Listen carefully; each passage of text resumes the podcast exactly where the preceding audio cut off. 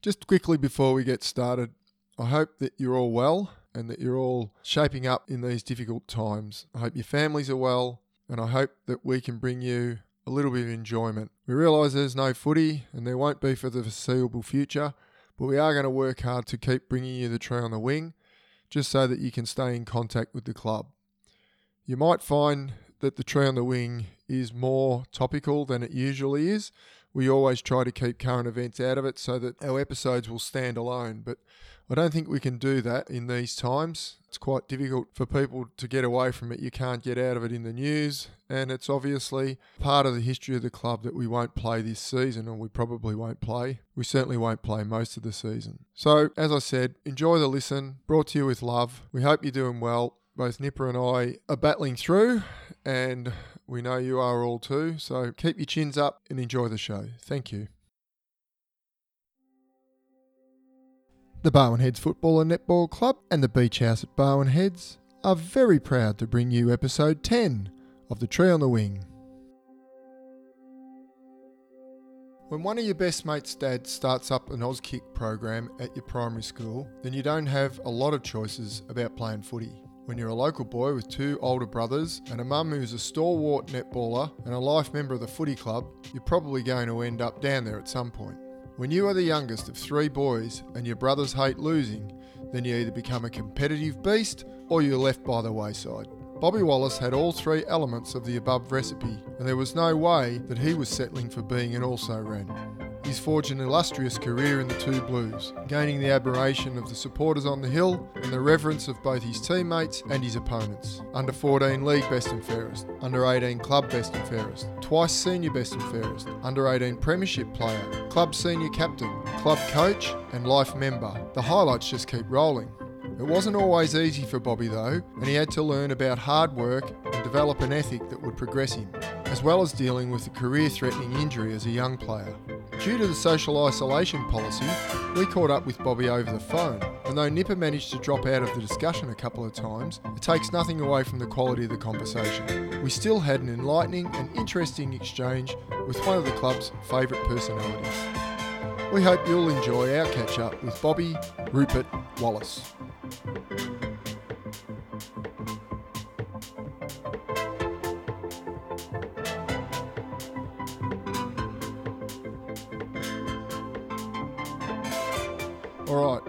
Recording.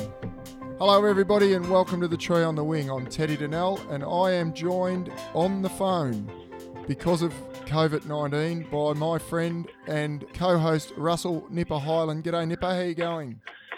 Yeah, I'm good, Teddy. Um, thanks for asking. It's, uh, and good evening, listeners, and uh, hello, hello to everybody around the world that might be listening to this podcast. Yes, it's uh, we're we're living in bit pretty strange times, and um, it's a bit bit of a different uh, different take to the podcast tonight. We're not able to come to you from the beach house. We're in our own homes, and I understand you have a frothy in front of your nip. I do. I'm enjoying a uh, one from Byron Bay, the Stone and Wood Pacific Ale, which is uh, a very fine drop, and I'm, I'm halfway through my first. Oh well, that's great. I'm glad to hear that. I'm you'll you'll hear mine open shortly, I think. Now we have on the line because again we can't uh, we're not allowed to travel and we don't want to get him sick because he's very important to us. And uh, if one of us is sick, we couldn't pass it on, so we're staying away from him. Social distancing, as it's called. But we have on the line a very special guest. He was originally to be our original guest if we could have organised it, but he went away overseas and buggered us up. So we ended up doing it a bit different. But I'm pretty happy that we've done it that way because actually we've got half good at this, Nip, haven't we? We've been a little bit lucky, haven't we? Yeah. So we've and we've got a bit of a following, and and now we've got this bloke. Now it's fair to say that this guy is the favourite son of the Barwon Heads Footy Club. We'll go through what he's been up to as a footballer, especially over the last couple of years. He's um, it's been a bit interesting without be, there being a lot of footy. So on the line we have probably one of our greatest ever players. Certainly, we'll discuss it a little bit later, the style that, that he played in. But I always said that this bloke was playing footy the way I was trying to. I never was able to play like this bloke. But whenever I watch him, I think that's how I was trying to play. Bobby Wallace, welcome to the Tree on the Wing. Thank you. Thank you for having me, Teddy and Nipper. It's an honour to be on your show. Oh, big words, Bobby, but it's uh, it's an honour to have uh, have you on the line with us tonight. Absolutely. No, it's my pleasure. My absolute pleasure. Now, Bobby, we just need to get a couple of things out of the way. First of all, have you been to the toilet and do you have a drink? I do have a drink. Yeah, I cracked that earlier when we were trying to uh, work a bit of FaceTime. So, been to the toilet and I'm good to go. All right. And Russell, we've already established as as uh, he may just have to leave the room at some point, and and uh, we'll just chat amongst ourselves, Bob. no Um, Bobby, we, we always start off by having our icebreaker, which is we have our two truths and a lie. And I did text you earlier and let you know about that. And I hope you've come up with something brilliant, something probably better than your good mate Dizzy came up with, who was, uh, wasn't able to come up with, with a lie at all. Um, Uh. as, as it turns out, either all three of them were bullshit or he, they were all true because he couldn't tell which one was a lie and which one was true. I, I did have a laugh at that when I was uh, thinking of the three things and remembered his podcast. Yeah. Uh, it was pretty comical. But no, I have. I've got two truths and a lie ready to go. right. Well, let us have them. Now, the first one is my first ever senior game for Barwon Heads was at the ripe old age of 15. My dog Kenny, which who's a Labradoodle, two years old, just featured on the Channel 7 show Pooch Perfect. And the first ever trophy I won was actually a fishing trophy. Oh, there you go. I reckon I've got one of those probably sorted out, but uh, there's a couple there that have. What, how are you going with that, Nip? Oh yeah, I don't know. They're always tough. They're always tough. I'll give it a bit of thought. What we now have to do is we we have an hour of chatting with with our guest, and um, hopefully let's slip which one of those is which. We, we have had a, f- a couple of guests who've let it rip halfway through the night which one's their truth and which one's their lie by telling us other stories. So, I'll try. And, I'll try and keep it close to me. oh well, we'll try and we we probably won't remember them at the end. You're going to have to remind us of what they were. Anyway, the first question we always ask after the icebreaker, and we know the answer to this question, but our listeners may not. How did you end up at the Barwon Heads Footy Club, Bobby? Yeah, well, it, I started off down in primary school, and I think, like a lot of kids do these days, in the Auskick program. And I think we were, we might have even been the first Auskick group to start off. And I think Derek Herbison and a few other guys got that got that underway, uh, you know, a long, long time ago down at the uh, the primary school there on a Sunday morning. So that's where where my journey started for the footy club, and then from then on, I think might have been under 11s was was the first time he started playing competitive, and that was in at the uh, YMCA ovals in at Belmont there. So under 11s, 12s, and 13s, I think, and then yeah, under 14s from there, which I'm pretty sure was in divisions by then. Hey, Bobby, um, that Auskick, going back to the Auskick, the primary school, Steve Pelham, was he involved in those early days of Auskick? Yes, Steve Steve Yeah. Was, was definitely involved. He was also, I'm pretty sure he might have been one of maybe my under 13s coach or under 11s coach as well. So him, Jeremy Burke, Derek Herbison, uh, Mark Dreyer, they were all kind of involved in Drugsy those. Dreyer, the ex the ex Collingwood champion, Drugsy Dreyer. Yeah, he, he was one of my coaches at- at a period uh, in juniors, and you know, they all all kind of worked really hard to get that, that junior program going. And obviously, you mentioned a couple of names there. What other kids were running around with you at that stage? Yeah, so a lot of my like close mates I end up playing a lot of footy with. So like guys like Kirby, Swino, Jay Sudis, Jacob Fay, Zach Gubbins, who else was I- like all all that kind of age group. We were we were running around together. Timmy Nunn played both under 13s and 14s with, and yeah, so so all those guys you probably would have seen play a little bit of senior footy at some point coming through the ranks. That's a pretty good group, Bobby. Um, did you have a much success as a as a junior team or in that group together? Yeah, we did. We we threw it all, even from under 13s and under 14s. I think there was a few of us that played in uh, premierships the same year. So we'll we'll play in under 13s, and then you'd go play under 14s, or vice versa on the same day. And we ended up winning, I think, both flags for 13s and 14s. And then a little bit of a lean patch through. Or when I got when I was a bit older, I think under 16s we struggled, and then 2005 most of those boys played in the under 18s premiership. Oh, we'll t- we will touch on that game. I think I was at that game. It was a terrific day. Day that one. Yeah, no, it was a great memory. That'd be one of your one of your fond memories as as Yeah. a footballer, wouldn't it? Yeah, it certainly was, and, and you know to do it the way we did it, and, and with all your best mates, you know, it still gets brought up every now we every time we have beers and stuff like that. It gets brought up every now and then. You there, Nip? Yeah, sorry, I was, but I, uh, I actually tapped mute. I was just about to say that um, there was quite a list of those blokes there. Um, Jason Todd, Zach Gubbins, yourself, Herbie that you mentioned, Jason Sears, Webby. Was, Yeah, Webby. Webby, was he best on ground in that game? He certainly was. Yep, Yeah. playing in, playing in the rough. He had a solid game. Uh, the big the big Weber, Yeah, uh, Lockie Flynn. Lockie Uh, Swin, Yeah, and of course, uh, Swinner Shay- that you mentioned. Shay Turner, Swino, Mark Pelham, Jared. Oh, yeah, yeah. yeah, yeah. yeah. Panda. Oh, Panda, yeah, he had a good game. Panda had a Um, great Ti- last quarter, as I remember it. Timmy Nunn, yeah, he played up forward for us. Um, Andy.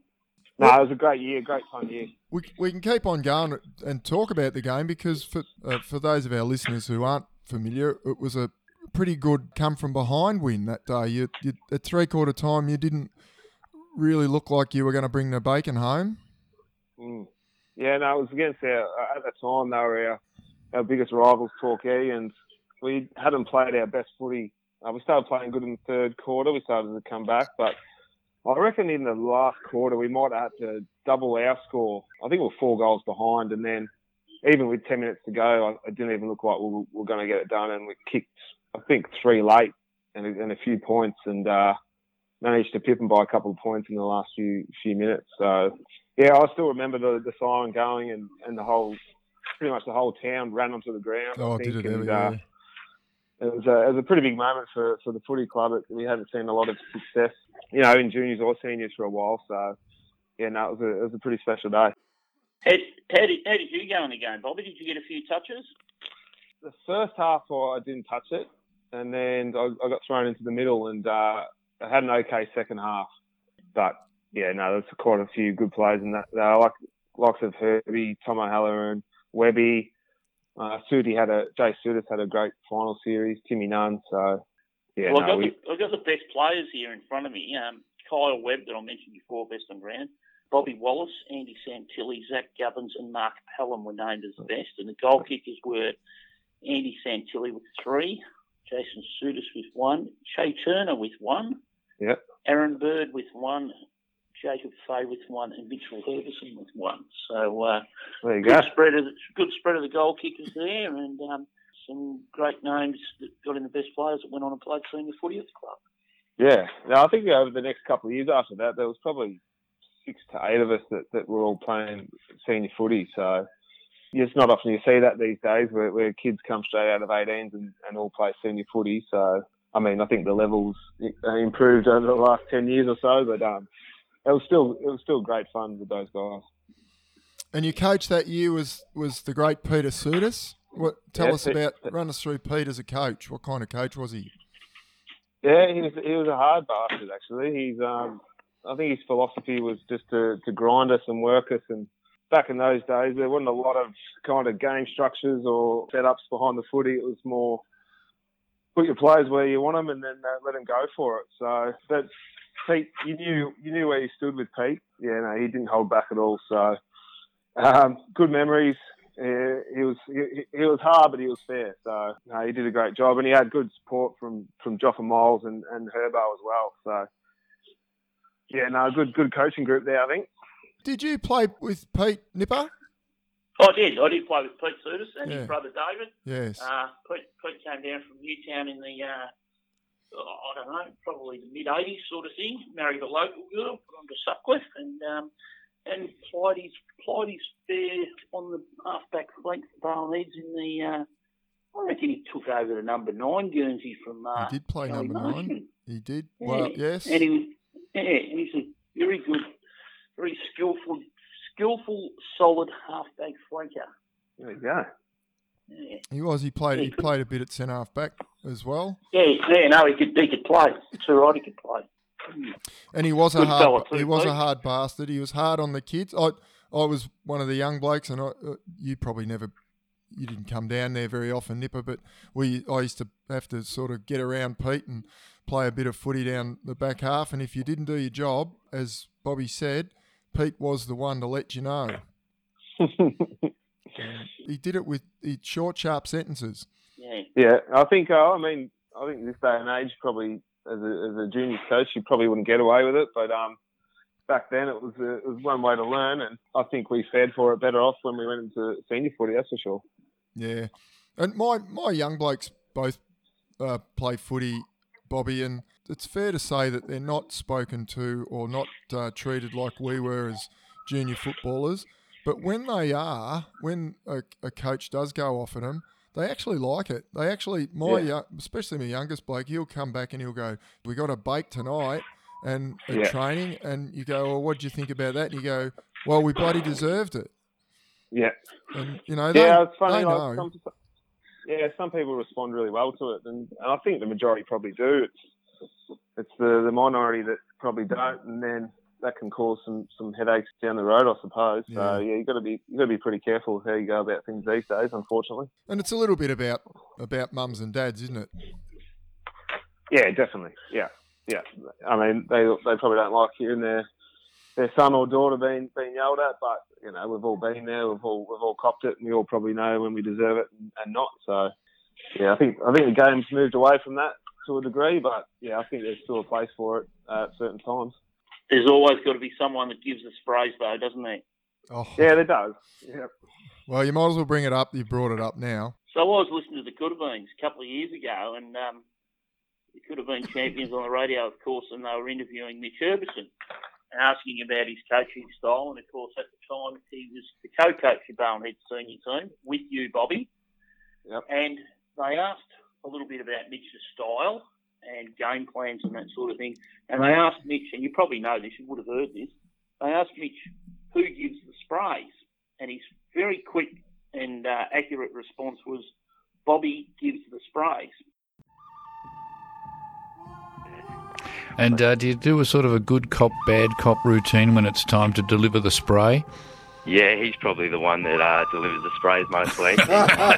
You're too nice a guy. That's right. Yeah, he uh, he's got that down pat, so I'll leave that up to him.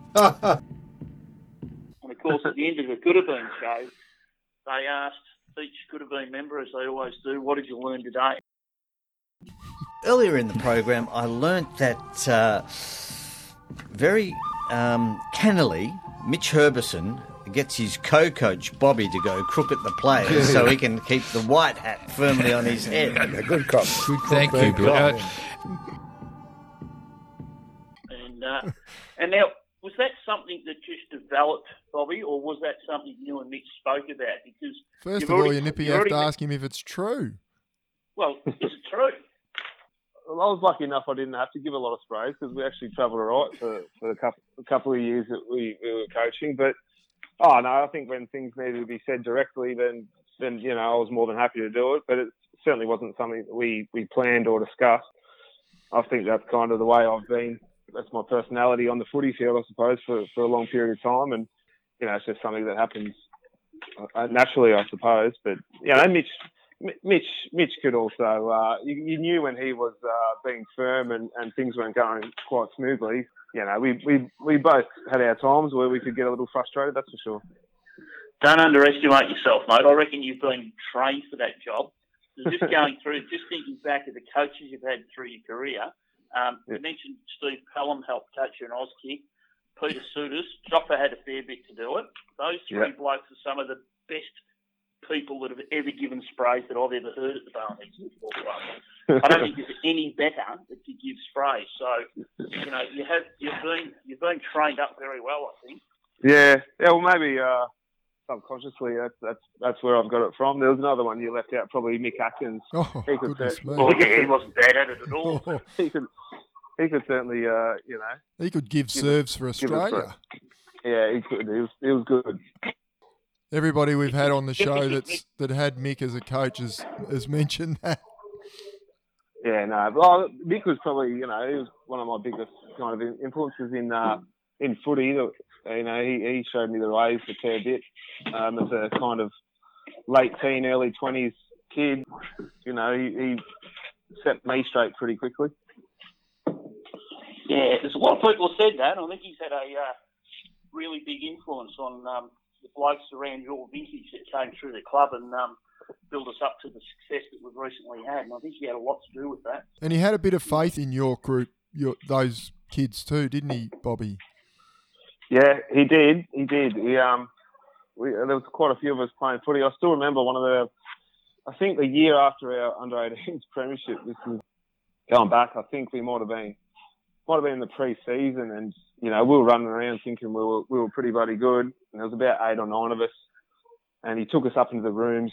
You know, halfway through training, said, "All right, all you all you blokes up into the rooms." Pretty much sat us down and went through us one by one, telling us that we had a lot of work to do before we could we could start prancing around training. So I think a few of us got a bit of a wake up call that night, and uh, yeah, set us few, set us straight. That's for sure. Oh, that's very good. I like that. Yeah, no, it was uh, it, it was a good wake up call. And then personally for me, he was fantastic. He kind of you know taught me what it was like to to try and be a consistent senior footballer and how hard you had to work kind of behind the scenes. So you know. Oh, a lot to Mick, I reckon. And you were a hard worker, Bobby. Is that something that you really prided yourself on? Yeah, I think early on I probably I probably took it for granted, and then kind of when I got to that 19, 20, 21 age, I, I realised that you know for me to be a half decent footballer, I had to work work really hard, not just at training, but but but off the training track. So, um, and then from then I just kind of you know fell in love with that hard work. You know, I knew if I was working harder than the other blokes that you know I'd try and get ahead. So, yeah, I think that's something that that kind of grew from from that age on. Was there somebody, a, a player that you played with, or, or someone that you admired that you particularly modelled yourself on as a player?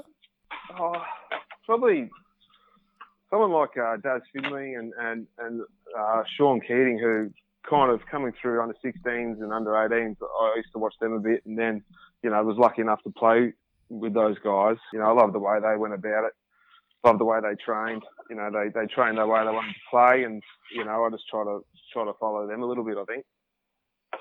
Yeah, it's a great pleasure. And Nipper and I are both uh, coming through the footy as kids. We had heroes, and we were very honoured to have played with those guys and uh, and and spent a bit of time playing footy with those guys and, and, and other sports, cricket as well. It's a great honour to play with those guys that you've looked up to as a kid, isn't it?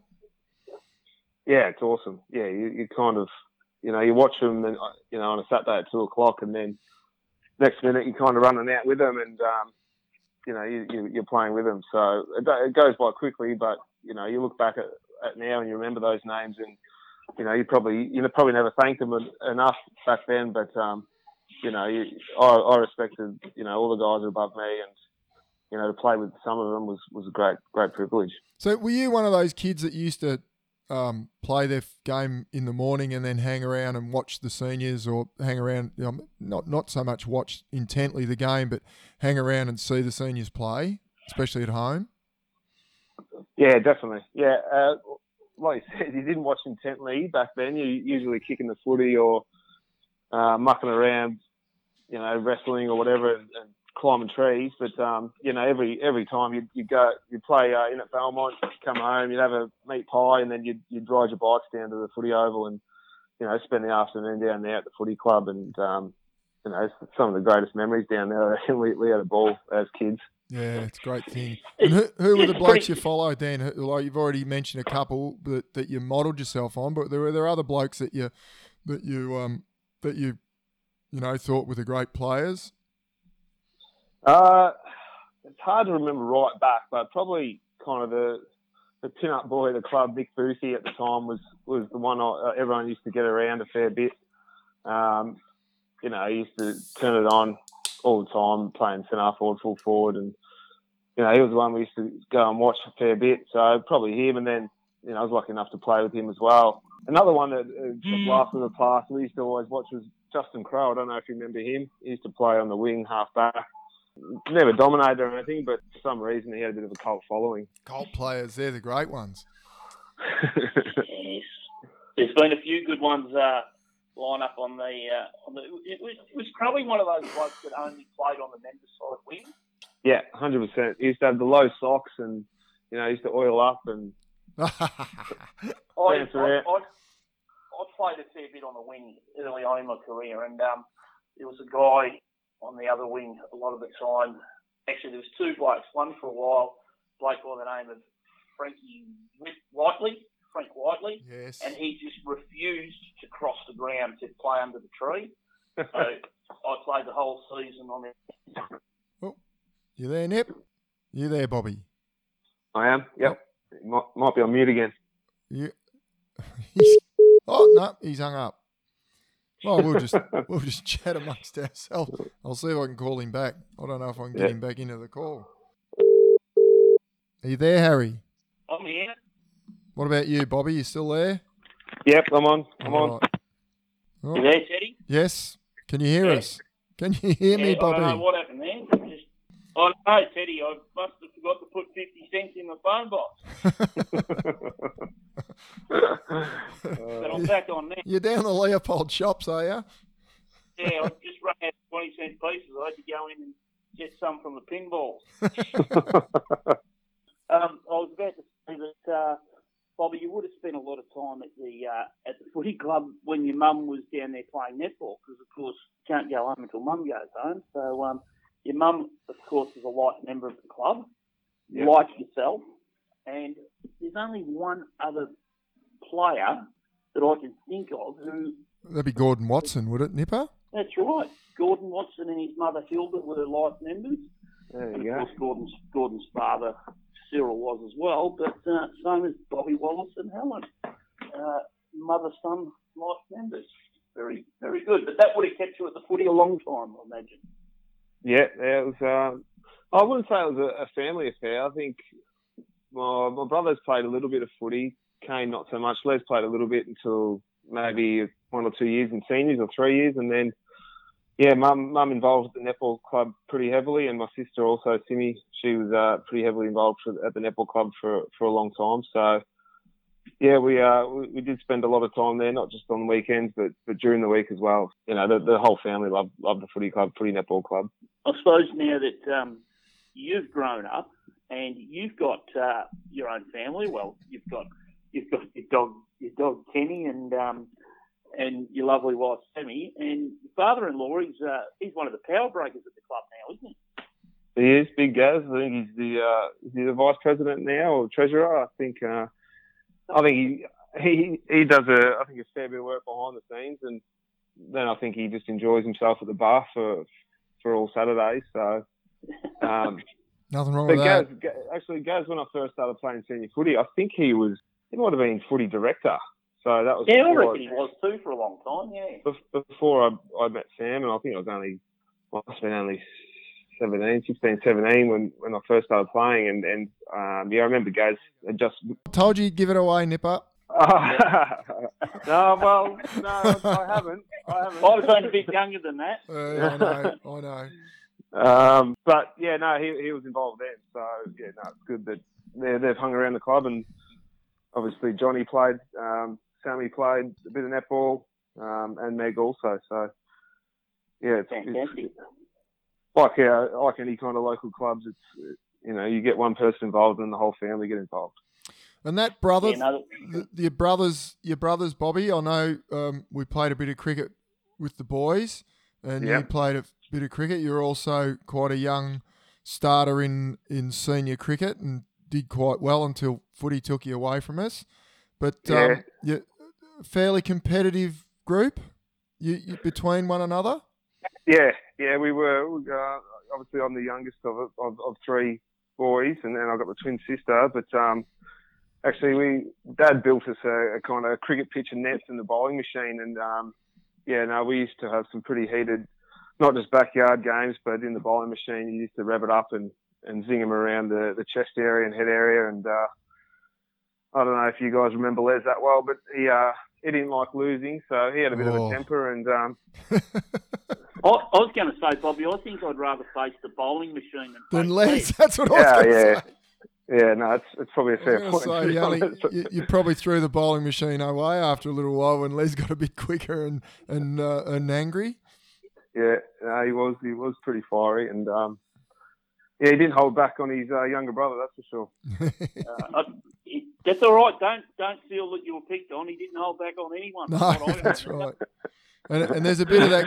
There's a bit of ga- bit of that going around. We spoke with Zach Wilder earlier in the year, and and Zach played the role of Les Wallace in that family, and Yeah. um, yeah, he was the one who used to zing him around his brother's ears Yeah. And his Uh, fathers. and his father's. Yes. Yeah, no, it's uh, I, I obviously didn't get the pleasure of being the oldest one, so but yeah, I think it held me in good stead for for when you did come up against some quicks on on the weekend. That's for sure. Yeah.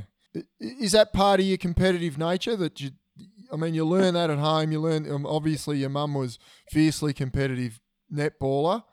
Yeah. and you, you just learn that, don't you? Fighting it out with your brothers, and then you, you know, the, there sort of is a um, an unwritten rule among brothers, but when you get out in the footy ground, that, that rule goes out the windows. So you probably go a little bit harder at other blokes, Yeah. or do you No, just go harder at your brothers? No, hundred percent. I think yeah, you you you grow up um, with older brothers and just trying to beat them as much as you can. So you end up hate, lo- hate hating losing, and then you know that just kind of filters down into to everything you do, and you know not just sport, but in you know, your work or anything you do. Now you're just kind of you're always trying to be the best you possibly can be. I think. We're talking about Bobby's mum, Nip.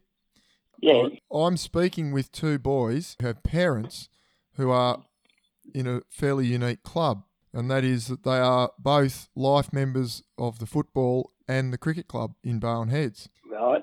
And Right. I remember when your father, Stewie, got that award, I wrote a thing in Talking Heads about it. And I neglected to mention Helen Wallace because at the time I didn't know she was a life member of the footy club. I sort of hadn't been involved very heavily in the footy club for a couple of years there and, and, and had missed it. I got a text message fairly shortly after it came out from Bobby just to remind me that um, that his he didn't want me to and I had and I, I did I thanked him for it because uh, I didn't know it and I had to write another article the next month um, and apologise to Helen. I forgot all about that, Teddy. I, I do, I do remember that. I think Mum said, "Don't say anything, don't say anything." I thought, "No, no, Yeah. well, No, no, I as well go appreciate it. No, no, I was a bit embarrassed about it actually when I when I think about it because I should have known, but no, that's all good." yeah. Hey, Bobby, how's your memory for individual games or particular standout games? For me personally, Yeah. oh I'll throw one at you. yes, go on. Two, two, 2009 Yep. versus Ocean Grove at Ocean Grove. Three quarter time, we're 33 points down. You remember what happened in the last quarter? Uh, 2009. Did we did we draw it? That's the one. Good guess. Yeah, We, yeah, I do. We're 33 points down. We kicked 34. Well, we kicked five goals, four in the last quarter. Yeah, And Ocean Grove only kicked one point. yeah, which is a drawing. I reckon we've been having a bit of a lean trot around that time too. Yeah. No, certainly had. Yeah, I think I remember Jay Swennon kicked a point, or maybe kicked a goal uh, to see uh, to to draw it up level, and then yeah, I do remember that. That 2009 was it? Jesus, a long time ago. Yeah, Um, 11 years ago. But a draw, I think a draw, a draw back then was uh, pretty much a win for us. So that was a, it was a pretty, it was a pretty good feeling in the rooms after that. I think. Absolutely, and uh, and always a big crowd in the Battle of the Bridge, particularly. They even uh, they even looked bigger in those days when we were at the old Memorial Reserve because they were really jammed in around about Yeah. that time. Yes. Yeah, that was yeah, that was a great, great day. The, the Battle of the Bridges, and you know something that I think both clubs are pretty lucky to be a part of. Yeah. And So um, so some of the guys that played in that side, I reckon I I went through the list the other day. There was nine or ten of them that played in the 2005 under 18 Premiership team. So Jason Todd, Gubbo, yourself, Herbie, uh, Webby, uh, Yep. Fatal, Lockie Flynn, and Swinno, and that sort of thing. So Yep. yeah. When you Yeah. when you mentioned earlier on that you know you're a good group that stuck together and kept going, uh, that was obviously a, a big game for you all. Yeah, no, we we definitely would have uh, probably celebrated like we'd won it that night. I reckon with those boys. Back at Wade, exactly. The other thing I was going to ask you about, a bloke you played, I reckon you would have played a fair bit of footy with, and he was he was a guy that people didn't realise how old he was. He was quite old. uh, when he gave it away. Like I'm talking, he was probably nearly 40 when he gave it away. Matty Cook. Oh yeah, yeah, Tell us a little bit what it was like playing with Matty Cook. yeah. That was awesome. He was, um, you know, what Matty's like. He's he's not your typical kind of serious footballer. He just went about his business, ran, ran down the fullback in his long sleeves, and and did his job. But but probably like in the top three players that I ever played with for sure. He was the most consistent I've ever seen. Just did his job on the best forwards every single week. A unique character, and I also played a fair bit of cricket with him too. And he actually taught me a hell of a lot in terms of how you go about it. Maybe not so much, you know, in your your body, your body. Um, uh, what, what am I looking for? Um, the way you, Conditioning? you way. No, no, not conditioning. Just I suppose the way you, you conduct yourself. He was quite, as a leader, he was still pretty quiet. You know, he didn't say a lot, but when he did speak, everyone listened, and everyone had a hell of a lot of respect for Cookie. And yeah, I saw him do some some amazing jobs for, for that footy club for, for a long period of time. Yeah, yeah, no, he, he was a ripper, and I, I just couldn't believe every time I'd go down there to watch Barnett that Cookie was still running around in the long sleeves, and he was a bit, he was a bit like for all the older listeners out there, he was a little bit like Michael Buck. He, had the, he, he was wasn't wasn't a big bloke, but he was, uh, you know, he, he held his own, and he was he was physically strong without being big. And uh, yeah, had the long sleeves and the skinny arms, and uh, but by gee, you know, whoever he was on, he did a job and a half on him all the time, and he always got the best forward. You know, there, there was no one else was going to get the best forward except for Cookie. So uh, Yeah, he, was, uh, he was he was a great one back there. he was. He was an unsung hero of the footy club, that's for sure. He has a special place in my football career, Nipper, Matthew Cook. Yeah, He was the last player to play for Barwon Heads who I played with. Yeah. So Oh, he- wow. when Cookie retired, he was the last one who'd who'd I'd actually played footy with. So that's how long he that's how long he played for, Bobby. Yeah, well, he must have been. What, how old were you when you when you played with him? Or how old was he? My, 1996 was my last season, and he played. He certainly played in that year. He may have played in '95. Yeah. But, but yeah, was my last season, and, uh, Yeah, and he, he was playing then. The one who went the longest after I retired was Alan Fry. was he? Oh, oh well. I think Fry played his last game before before Cookie played his last game. I think you're right, Teddy. Yeah. He was a very young kid from Monivae in Hamilton when he played came down. And I think Joffa was coach. One thing I always remember about Cookie, and you're just talking about his consistency and his persistence, played Ocean Grove in 19, it must have been 19, oh, it could have been earlier, 1994 or 5, might have been 94 even. We played Ocean Grove over at Ocean Grove, and they won the flag that year, but they didn't beat Barwon Heads in that year. And there was a one of their young blokes picked the ball up off out of a back pocket, and he took off and he started running down the ground, and he knocked Cookie over to get the ball. Cookie got up and chased him, and this kid had two bounces, and you can imagine what it's like bouncing the footy at Ocean Grove. Anything could happen. And the third, when he went to have his third bounce, it bounced over his head into Cookie's hands, who had kept chasing him. Cookie turned around and kicked a goal and put us in front. We ended up winning the game. And he was, I reckon, he was about sixteen. Yeah, there you go. That was the thing I remember most about him playing footy when I was playing. I wasn't, I didn't play in that game. I, that's when I did my knee. But um, he was, yeah, yeah, I certainly remember it. I played with him a, a year or so later. Well, he must have played a few hundred games then, Cookie, I reckon, if he'd been around that long. I remember I going to his 150th game, and I reckon it took him 10 years. He had a lot of injuries, Cookie. Yeah, okay. And, Yeah. he, and he also he got his face pu- busted in at one point, and had a- I think you reckon he had a depressed fracture of the eye socket or something. Um, Yeah, I think he went back. I of think he went back home for a little while and played footy back where he came from, down around um, Coleraine or Oh yeah, that could be true. somewhere around there. Um, yeah, I reckon he went down. He travelled down each week to play footy back down there for a couple of years. Yeah. Anyway, Yeah, okay. Great player, great player, Matty Cook. Yeah. Who wore the long sleeve number forty, I think it was. Yeah, it was. Well, while we're on Bobby, numbers, Bobby, you wore Yeah. number seven. Yes, I did. I How was- did you end up like- wearing number seven? Good question. I I had it through most of my juniors, and then got to seniors. And I think back then, I think Wappy was wearing it when I not when I was. I don't think I was playing seniors then, but he was the first one I remember wearing it. And then I think he passed it down to, to Mark Swinton, and he wore that for a few years. And We've then that conversation with Wappy about that. Mhm. Yeah, and then I think I was yeah I was lucky enough to get it off Mark, I believe. So yeah, no, I got I got it eventually got it after a few years of wearing. I can't remember my first ever number. I think it was in the forties. Um, so yeah, got got the number seven. Luckily, And it's the one you wanted. You asked for it. I yeah I think so. I don't know if I asked for it or or, or Swino asked me if I wanted it or I can't remember how it went down, but um, yeah, just one year when, when he wasn't playing, I think I'd, I must have just got in early and, and chucked it on, so got lucky. Nice.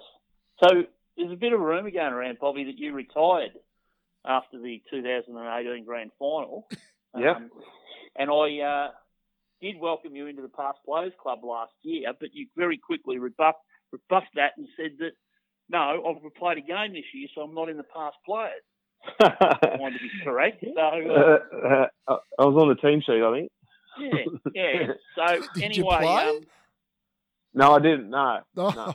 Was- okay. I think I was just before I went overseas, and uh, I think I might have been short. And yeah, no, I talked to to Cuzzer and Herb and uh, and Troy, and you know there was talk. Oh, you know, I'd thought about maybe if I got back from overseas and I was fit enough and felt comfortable, I'd, I'd go back and do some training, but um, that didn't eventuate. Um, Right. So they just, I think I just you know probably shouldn't promote it, but they just chucked me on the timesheet just to get a get a game down for me. qualify you in case of uh, something that might happen later on. Mm. Um, yeah, and um, if we were to be playing this season, would you be playing? Uh, I'd, I'd done a pre-season. I'd done a full pre-season and, and played one pracky match. So yeah, no, I would have I would have put my hand up to, to play uh, reserves or seniors. So you know, I just loved getting back this this kind of year into pre-season, just being amongst amongst the boys again and, and back at clubland. I suppose it's um, when you're not there, it's it's kind of yeah, it's hard to hard to watch. I'm not a good spectator and you, you miss that kind of camaraderie with your with your mates and, and training and all that kind of thing. So I kind of just wanted to get back into that and just get back involved at the footy club again because you know you feel a bit out of it when you when you're just watching on the sidelines. So yeah, I just went back and didn't have any expectations. Just wanted to get back into some training and, and get fit again, and I did that. So yeah, I was just going to play it as it came. No, that's good. Did um, I'm just trying to remember. Did anyone wear number seven last season? Yeah, I think uh, one of the Harvey boys did about halfway through the too. Yeah, Yeah, yeah. through the year. No, that's right. Um, yeah. What, you- what do you reckon your chances are of getting back? to get it back. Oh, it's funny. There's, there's always a bit of talk about it, like, um, you know, a bit of banter here and there about it. So I, I, I was not fussed one bit whether I got number seven or not. So, um, you know, I retired and, and went away from the game. But um, I think Cuzzer promised me the number seven if I did go back. So, yeah, we would have had to wait. I wore uh, 35 in the Pracky game, which was Sino's number, which he wasn't too happy about. You've been ripping into the Swinnos, aren't you? Plenty, plenty of numbers that they've worn, though. Plenty of Swinners. Pete Swinton, that is, yeah. So, yeah. yeah, yeah. Uh, very good. Um, So, so yeah, the I reason. remember. I, go on, go on, Teddy. Oh, I was going to say the reason we're not playing footy and we're talking about the fact that you mightn't be playing is because we're all in lockdown in the grips of the coronavirus, which is obviously why we're doing this over the phone. Coronavirus, Bobby, how, how, how are you faring in, in the wake of it? We we um when we sort of decided to do this show, we wanted to make things a little bit uh, our our episodes that we where we didn't talk so much about current events. Um, Yeah. but you, it's you can't avoid this. It's it's part of the history of all footy clubs now that that we're going to Mm. have a blip where we don't actually have footy. Um, we're pretty good chance we don't play at all this year. Um, yeah. How, how you going with it, mate? How's how how you faring up? How's your family coping with it? What you know? What implications has it got for you at work? Wh- What's going on? Yeah, I think, oh, to be honest, it's kind of, it's come around, like it's just built up really quickly, hasn't it? It's just jumped, jumped Yeah. on us all so quickly. And um, I think we're, we're pretty, pretty much the real lucky ones, I think. Like, Sam, um, she can work from home full time. Um, we're still on at work at, at the golf club, um, maintaining. Um, Mum and Dad are in lockdown over in WA in their caravan somewhere. Um, Les lives in Darwin. I think he can still work, and and Kane brother, um, he's he's working from home, and Sim's a teacher. So, um, I suppose you know, yeah, it's just seeing the people, other people lose jobs, and and the way it's kind of evolving. It's it's it's pretty surreal to be honest. It's it's crazy. I think. Yeah. And you and you're at the golf club, Bobby. We, how long have you been there, mate? You've been there a long time, haven't you? I have, yeah. I, I did my apprenticeship there, and think I chalked up 15 years um, late last year. So, um, yeah, kind of started off, you know, with with the dream of working at the MCG, and I, I stayed at Barwon Head. So, um, no, the, the golf club is great to work for. They're good people there, and Much know, more um, famous than the MCG. Yeah, Yeah, Fifteen- right. It's golf course. Fifteen years, Bobby. That'd get you up on an honour board, wouldn't it? Have uh, have there's they no got, one- have they got honour boards down your end? no, not for the ground staff. Yep, no. Billy Winter would be on top of it though, if there was one. Oh yes, yes, exactly. So as such, you've been the uh, captain of the club, Bobby. You captain the team. Yep, Yep. I've Yep. been Be- captain. Yep. Been the been the coach of the club. Yeah, co-coach with Mitch for a couple of years. Yep. Yeah. Best and fairest at the club. Yes. Yes. Yes. Paris. Yep. Uh, Twice, Life- twice, Teddy. Yes, twice. Yes. Life member of the club. Life member. Yeah. Lucky Yeah. enough to be a life member. Yep. Um, how many times have you mowed the grass at the footy club? Uh, probably about as many as I played games there. I reckon. Yeah, there you go. So not only does the bloke do all the things on the footy field, he mowed it for himself.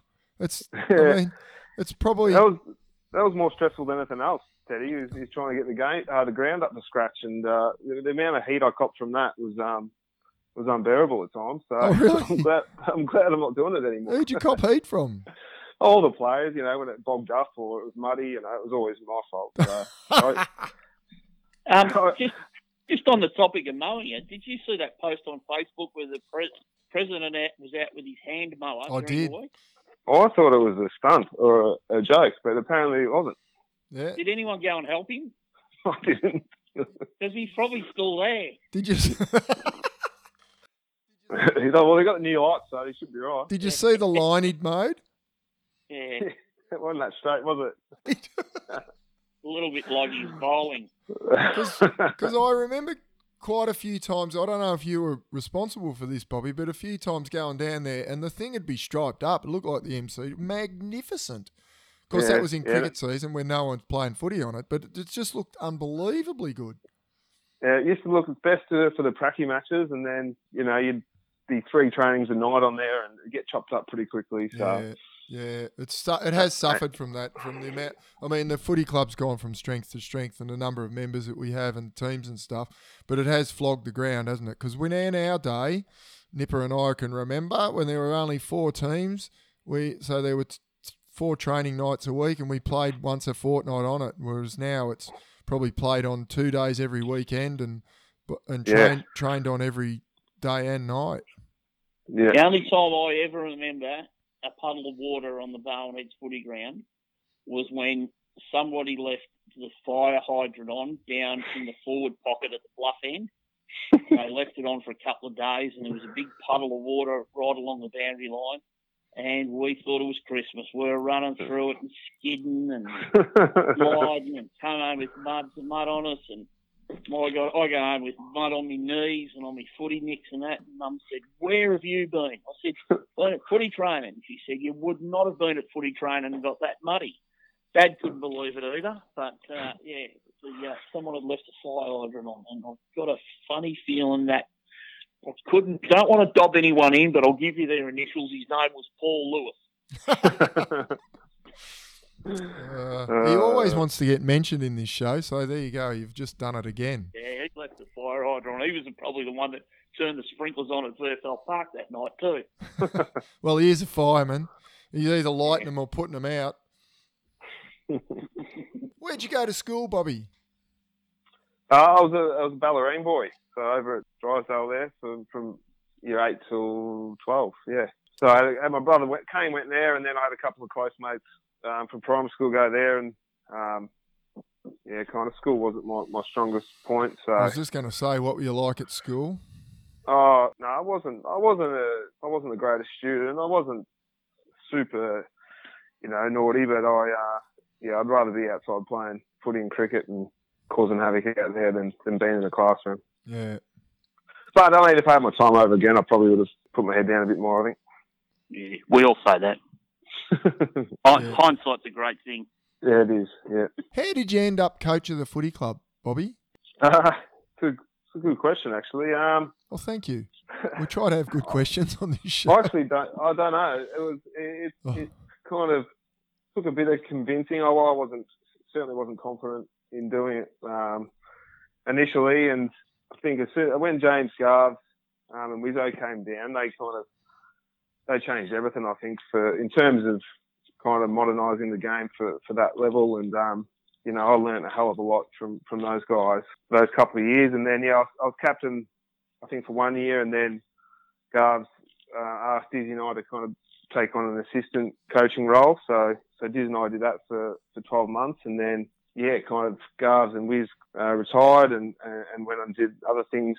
So then yeah, it was kind of the position there, and TA who was our, our footy director at the time, um, and I'm sure a couple other people kind of got together, and I think they were pretty keen on, on trying to lure Herb back, and you know Herb and I being pretty tight mates, they thought I'd be a good fit to kind of help him out and, and trying to get him down. I, you know, it took us a couple of months to kind of make a decision, both of us. Mitch was kind of, you know, pretty heavily involved at South and, you know, had great success there and, you know, and VFL level and wasn't sure if he was ready to come down or not. And eventually we kind of both decided that, you know, it could work and, you know, that's how, that's how it all happened. Was there ever a meeting where you said it was specifically mentioned that you were going to give the sprays? no, no, there, there wasn't. It was, no, just kind of all eventuated pretty quickly after that, and then you know we got we got to work, and um, you know I learned a hell of a lot. You know those two years off off Mitch, and then learned a hell of a lot of you know about myself, and and it was good personal development. To be honest, it was really good um, in that regard. But you know, there's there's a fair bit of work that goes on. A lot of behind the scenes. responsibility to it, isn't there? So, Yeah, there, Bobby, yeah, there is. Bobby, you did two two years. Was it two years you and Mitch coached for? Yep. Together. Yep. And one of those years, were you joint named as joint coaches of the year in the Geelong area? Yeah, I think we're nominated for for coaches of the year. Thought you won it. No, I think Mitch and Troy won it the year they won the flag, like last year. So, yeah, we were nominated. I think, um, I can't remember who won it that year, actually. Wouldn't have been as good as you and Mitch. That's what we like to say. You just ruined a good story too. Sorry, mate. Definitely, definitely nominated though. So that's a that's a pretty good effort for um, you know, what might have been your first or second year of coaching. Yeah, I think it was our, our first year together. So, that was. We uh, we won a few games over those two years, which was which was nice. A Oh, bit of a change. culminating in in uh, reaching a grand final for the first time in in 25 years for the footy club. Yeah, yeah. It's just uh, didn't go to pl- didn't go to plan on the big day, and um, luckily enough, they uh, they made amends the next year, which was you know a pretty special moment for, for everyone involved at the club, wasn't it? Yeah, yeah, absolutely. Yeah, Bobby, I've got a bit of a question for you, and Yep. it's, it's something that I think a lot of people have forgotten about. But roundabout, I reckon it was probably about 2012. You had an injury that was uh, potentially going to stop you from playing football, and uh, you spent a bit of time off, and you got a bit of treatment, and surprising to I think a lot of people was that you actually came back. Tell us a little bit about that injury that you had and what effect it had on you. Yeah, so I think you're right. 2012, I think it was. Just had I had uh, hip and groin issues for a long time, and eventually just went in for, for some surgery. It was meant to be pretty basic, and uh, they were just going to shave a few things down and, and get it all cleaned out. And I think the surgeon kind of found out that it was more than that. It was a fair bit damage to the hip joint, and um, had to do some. I think they called it microfracturing of the hip, and um, create a bit of scar tissue. And I was pretty young then, and I think mum and dad were away, and they kind of gave me the, the doom and gloom story and said, you know, I probably shouldn't run again, or you know, not even consider playing footy again. And you know, I didn't have a lot to to lean back on and, and get advice off. So um, I had 12 months off, uh, not expecting to play again, and then yeah, saw a couple of um, sports docs uh, the next year, and just kind of told them that I was pretty keen to give it a crack, and yeah, just worked through a few things, and um, you know, I was lucky enough to play again for another, you know, nearly you know eight years after that. So uh, Well, who knows? Who knows how many years you keep playing for? yeah, well, yeah, it's going to be That- another one this year, hopefully. But see. I remember having conversations with you about that, Bobby, and you saying pretty much what you just said then. But and at the time, I sort of got the f- I, I felt terribly sorry for you, um, and got the feeling that you were it, it was something that you were quite down on. Like it was it was a it was a big thing, wasn't it? Um, for you, like to be told that as as a young guy that, that, that you had that condition that you probably wouldn't wouldn't recover from it and wouldn't be able to do the things you really wanted to do. Yeah, I think I think at that age too, you know, you kind of feeling like you're becoming a, a half decent senior footballer, and then be told you won't play again. It's, I mean, in the scheme of life, it's not that big a deal, but um, Yeah, for a young right. young young guy that you know, footy is kind of you know something they're really passionate about. It was it was tough, but you know, in the scheme of things, it, it wasn't a huge deal, and I was just you know I was lucky enough to to get back and, and play footy again with my mates. So it was a good result in the end. Yeah, and being able to, I mean, your bigger your bigger worry is um, the profession you're in, and being able to actually physically do the work. It, it's more of an issue than playing footy, I imagine. Yeah, yeah. And the, I mean, the, the thing is, um, I haven't had any issues since really. You know, like I've, um, my hips and that feel strong, and I'll probably suffer in the in the long run. But um, Are you there, Russell? Yeah, what happened then? I don't know. You've you've disappeared. Are you? Can you hear him, Bobby? No, we've lost. You've lost Bobby now. Can we hear Bobby? No, he's gone. You better. I'll have to call him back. hello, You there, mate? I am. Bloody yeah. Nipper, Nipper went to the toilet. I think he's hung up on us and Yeah, caused, okay. caused the whole thing to blow up. Hang on, I'm calling him. Okay. I'm calling him back. Hello, Hello, you there? I'm here. You there, Are Bobby? you there? Yo. We'll just merge. Oh, we're All back right. on air. So I Russell's think back. that was my bad. I went to put it on mute Yeah, to go to go and get another beer. I thought you might have been under the toilet. I think I pressed the wrong button, and then and it was probably lucky too that I cut off because then I got a bit of grief when I got into the kitchen. How many is that you've had? No? Uh, Oh, brilliant. well, how many Anyway, is it? How many? and lost count at eight. Oh, Uh, no, we weren't. We the, the tree on the wing would like to say that responsible drinking of alcohol is what we promote here. I am responsible. I'm not driving. No, no, and probably not doing much else either. CUB stocks might have gone up through this coronavirus, for sure. Oh, absolutely. I reckon it's time to go back to the uh, two truths and a lie. Do you remember them? I do remember them. Yeah, one was you played footy when you were fifteen. The other one was you got a your first trophy was fishing, Yep. and the other one was your dog was on Pooch perfect. Pooch Pooch Perfect, Perfect. Labradoodle. the Labradoodle. What's the dog's name? Kenny. Kenny. I don't reckon his dog's been on Pooch perfect. Yeah, I'm pretty. I don't reckon. I reckon he's got a fishing trophy, and and we think he played footy when he was 15 in the seniors. yeah, I reckon he did. I don't think he was born yet when he played A grade cricket, did he? How, how young? How old were you when you play, played your first cricket A grade cricket match, Bobby? Uh, I was 14. 14. And what were your figures, Bobby? uh, I do remember uh, 6 for 50 off 20. Off 20. 20. 20 unchanged, wasn't it?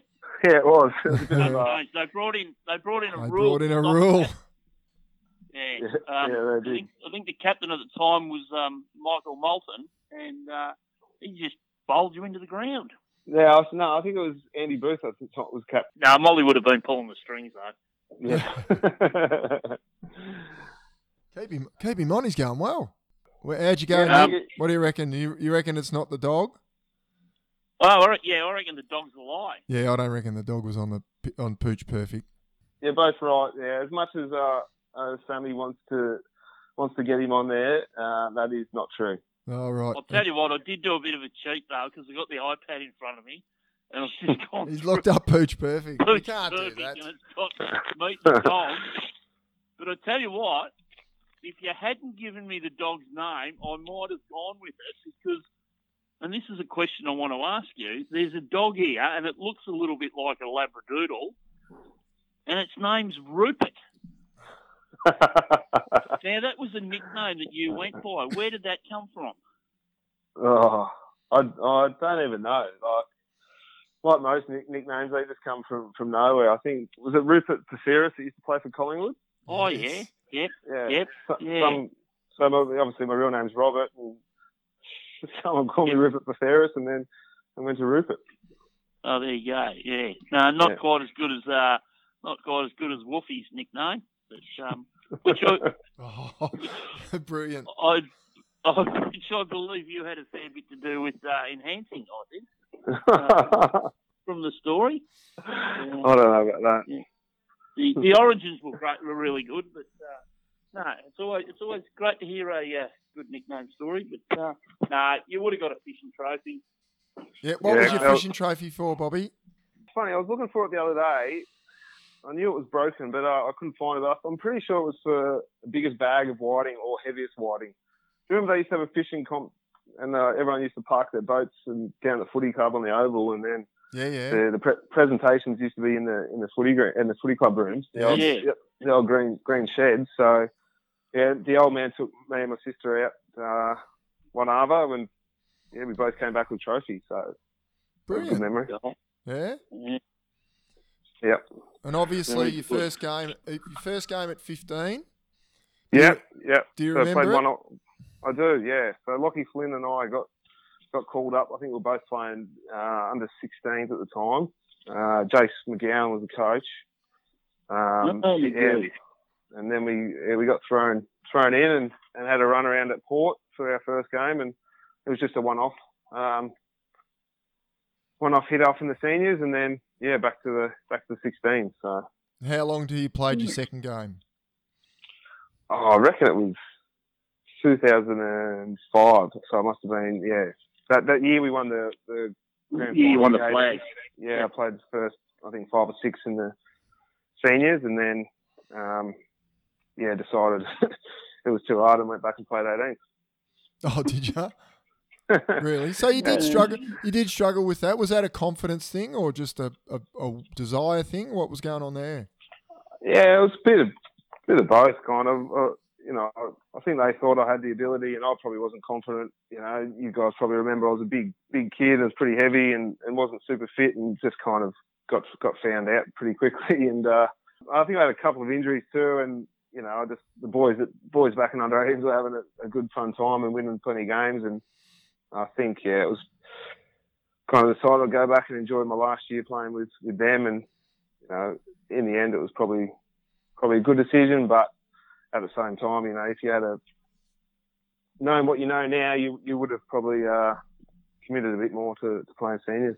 Yeah. It's a tough, it's a tough call that one, Bobby, because I remember having the same situation where I was playing senior footy at, you know, 16, 17, you know, and still eligible for the under 18s, and the footy club at the time in the sort of mid 80s wasn't very successful, so you weren't winning games. So even though you were playing in the senior team, you weren't winning, but you hmm. think if I go back to the under 18s and play there, I'm going to get a heap of kicks and I'm going to win games with my mates.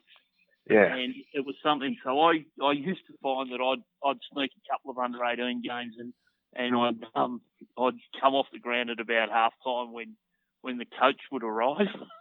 they'd see him driving in the old the old entrance to the footy ground, you know, past the Rangers office, and they'd see Yeah. the coach drive in. The runner would come off, and I'd race up and get just put tracksuit pants on and a top, and be standing there at the rooms, and he didn't know that I'd played half a game of under 18s just to help him out. Help him out. But uh, if uh, if my old coach Johnny Dunn's listening to this, that's what I was doing, Dunn. And and you had two of the three out of Bo- that Bobby had there, Nipper. You had two of the three. What was that? Well, you're you're a bit heavy, and you weren't that fit. No, no, no. That came But a you- lot later. But, the That came a lot confidence, the confidence thing wasn't a problem. No, no. I was. I had the confidence. I was just. Um, I was just. Believe it or not, I was a little bit light. I was half the man I am today. Yeah, you, literally. fi- you grew into your melon. That's what happened. yeah, well, no, and, probably, and, uh, and, and a lot of that thanks goes to John Taylor. Does too. So, Bobby, just to last a couple, last couple of ones. Who's Yep. who's the best player that you've played with? oh, I knew I, I, I've got three names down because I knew I'd probably get asked this. Yeah. And it's, it's uh, well, I've probably got four to be honest. So most recent times, probably Herbo, like not just in his pocket. He's uh, he's one of the best I've played with for sure. Yep. Um, can do it anywhere on the ground, and um, you know, you guys have all seen it firsthand. Absolutely. And then a, cou- a couple of guys who just like uh, we, we talk about in Cookie and, and Dizzy Holland were probably two of the blokes that kind of every week, just the most consistent kind of backman I've ever seen, were, were outstanding. And probably the, the best footballer in terms of just kind of you sit back and go, Jesus, how good this is. Uh, Lucas Murphy. I reckon he was one of, Oh, yeah. one of the best. Yeah, best I've ever seen. So Right. I'm played with. Yeah, And what about playing against? I used to hate playing against Jimmy Dalton. I thought he was Yeah. He was probably a premier midfielder in the comp back back in his prime. He just he used to rack him up all day and Reeled, reeled off three or four league best and fairest, didn't he? Yeah, Yeah. yeah, yeah. He was he was an absolute star. In, te- in teams that won flags. Yeah, yeah. No, and, he, and he's a good fella too. Yeah, good good guy, Jimmy. Yeah. So yeah, that's but yeah, no, we're lucky enough to play with a lot of good good players. But yeah, those guys probably stood out. I think. Yeah. Mitch Herbison and yourself aside, your, f- your favourite ever coach? Well, the two I mentioned, I think Mick Atkins kind of was was probably one that turned me, and then yeah, Garth certainly was the one I, I kind of learnt the most off, and um, you know he probably gave me a few extra years than, than what I probably would have had if, if I didn't kind of meet him and he didn't come down the footy club. And what do you really love, really, really love about the Barwon Heads Footy Club? What I really love about there's there's there's plenty. It's probably to be honest with you, it's probably like the volunteers, you guys, the, the older crew, um, the people that just get so much joy out of um, the, the club's success, and um, not a better feeling than going up after a win and, and chatting to you know the volunteers and the supporters um, who, who absolutely love the footy club, and you know like I I just love that that that kind of small town club feel, and and everyone knows everyone, and um, yeah, I think you know the the volunteers and the, and the supporters are probably the best thing about the footy club. I think. Nipper? Yeah, I think I'm just about done. I probably had one last question. Was there any blokes running around in juniors that you played against that really kicked on?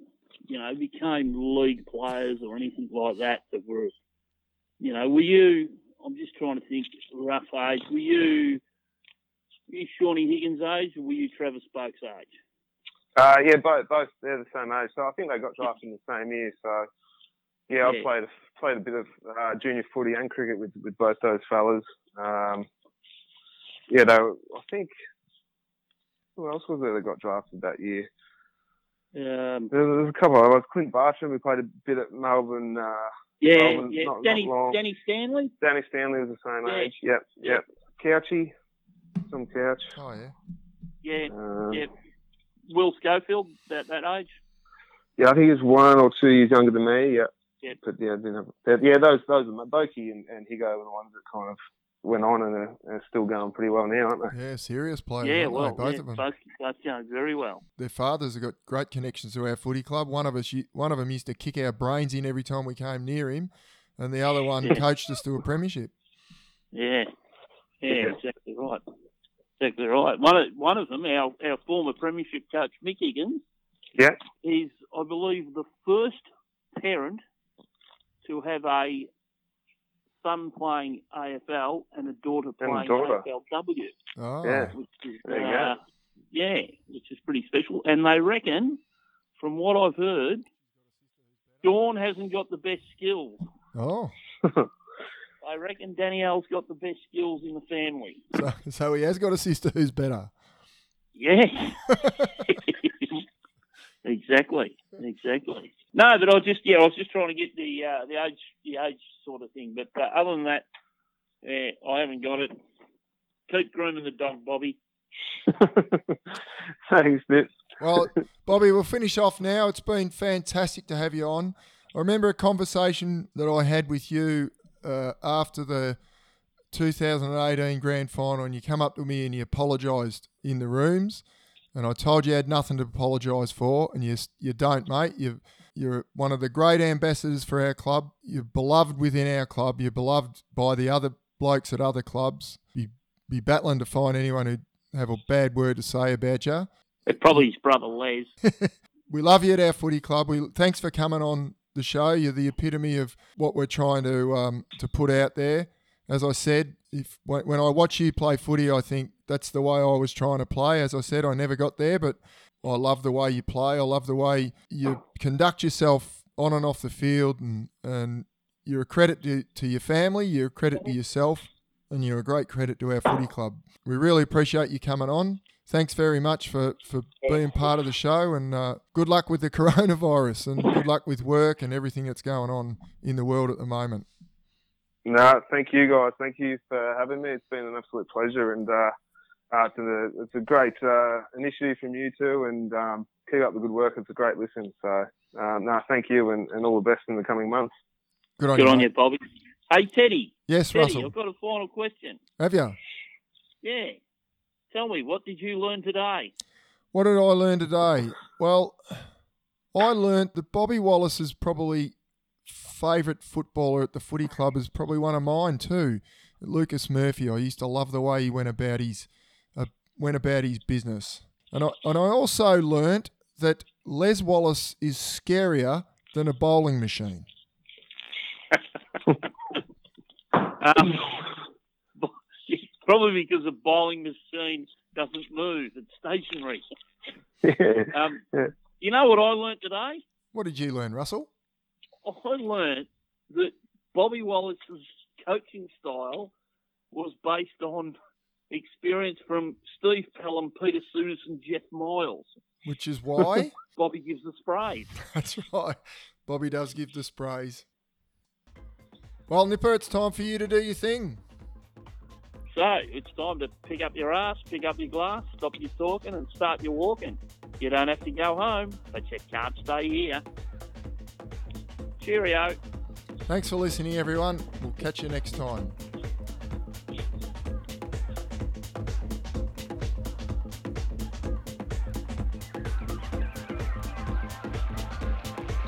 Thanks very much to Bobby for his time. We think you'd agree that he's one of the great people that have made our club a great club, and he has had a profound impact on the place over a number of years. We'd like to acknowledge the boys from the Coodabeen Champions who made a contribution to this recording. We've been massive fans for many years, and we unashamedly copy their style and sentiment whenever we can. Though we weren't at the beach house for this episode, we are aware that they're doing it tough at the moment, so we thank them for their support and we hope that things get back to normal as soon as possible. And we'd also like to thank you. It's a new and very different year this year, and your continued interest keeps us going. Stay well and stay home. Goodbye.